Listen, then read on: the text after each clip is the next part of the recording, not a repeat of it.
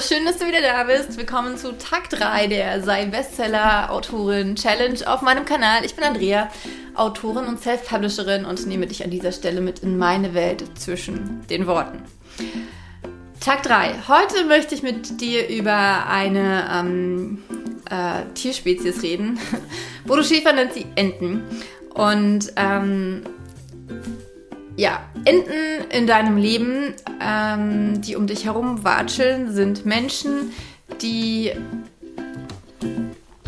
die dich in einen, die dein, die dein positives Mindset negativ beeinflussen können, wenn du sie lässt.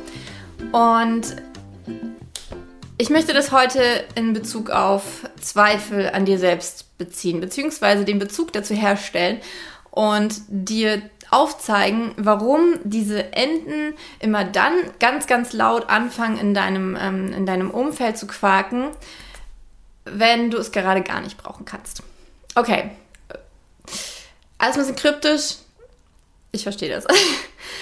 Also, die Enten sind, äh, wie gesagt, Menschen, keine echten Enten, sondern Menschen, mh, mm, die an allem Probleme finden, die überall Ausreden finden, die ähm, oft neidisch sind, all solche Sachen. Ich denke, du, vielleicht fällt dir sogar schon jemand ein.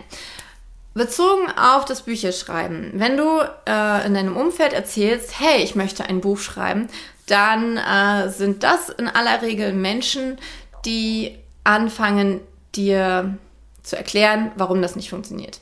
Zum Beispiel, davon kann man doch nicht leben oder auch, das äh, hat noch keiner geschafft und ich kenne da jemanden, der hat das auch versucht und bla bla bli blub mimimi. Das Problem ist tatsächlich, wie ich eingangs gesagt habe, dass diese Stimmen immer dann laut werden, wenn du sie überhaupt nicht gebrauchen kannst. Diese Leute kommen nicht zu dir, wenn du gerade den übelst krassesten Schreibflow hattest und dich super gut fühlst und äh, voll an dich glaubst, sondern die Leute kommen zu dir, wenn du selbst gerade zweifelst. Und ich bin der Meinung, das hat mit äh, dem wunderbaren Gesetz der Anziehung zu tun, denn wenn wir an uns selbst zweifeln, dann ähm,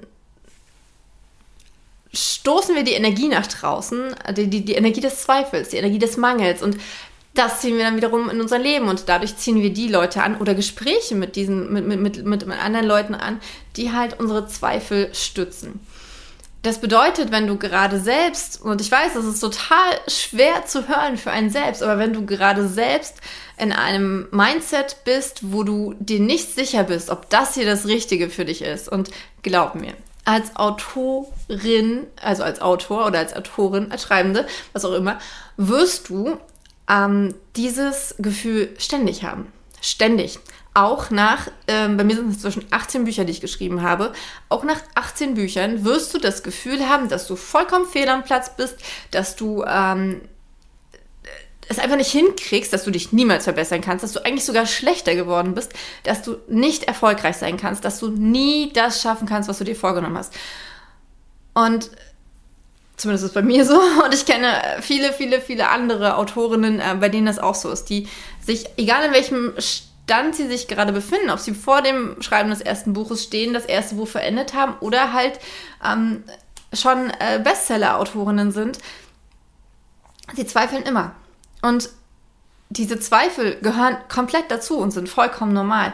Und das Entscheidende ist aber, wie wir damit umgehen, wie wir mit den Menschen umgehen um uns herum, die uns die, die, diese Zweifel noch ähm, auf eine andere Stufe heben, indem sie sie durch ähm, wunderbare Geschichten unterstreichen, ähm, beziehungsweise ja, äh, in die Realität ziehen, was auch immer. Dass diese Leute nur oftmals nur neidisch sind und, und, und, und sich oftmals selbst nicht zutrauen, sowas zu schaffen und sowas alles, das spielt überhaupt keine Rolle. Das braucht für dich überhaupt keine Rolle zu spielen, warum andere Menschen dir diese Zweifel entgegenbringen.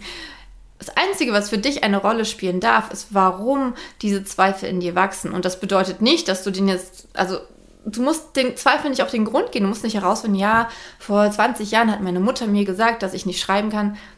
Auch das kann man machen. Das wird einige Glaubenssätze in deinem Kopf auflösen. Aber für den Moment, im Hier und Jetzt, ist es wichtig, dass du dich auf das konzentrierst, was dich stärkt.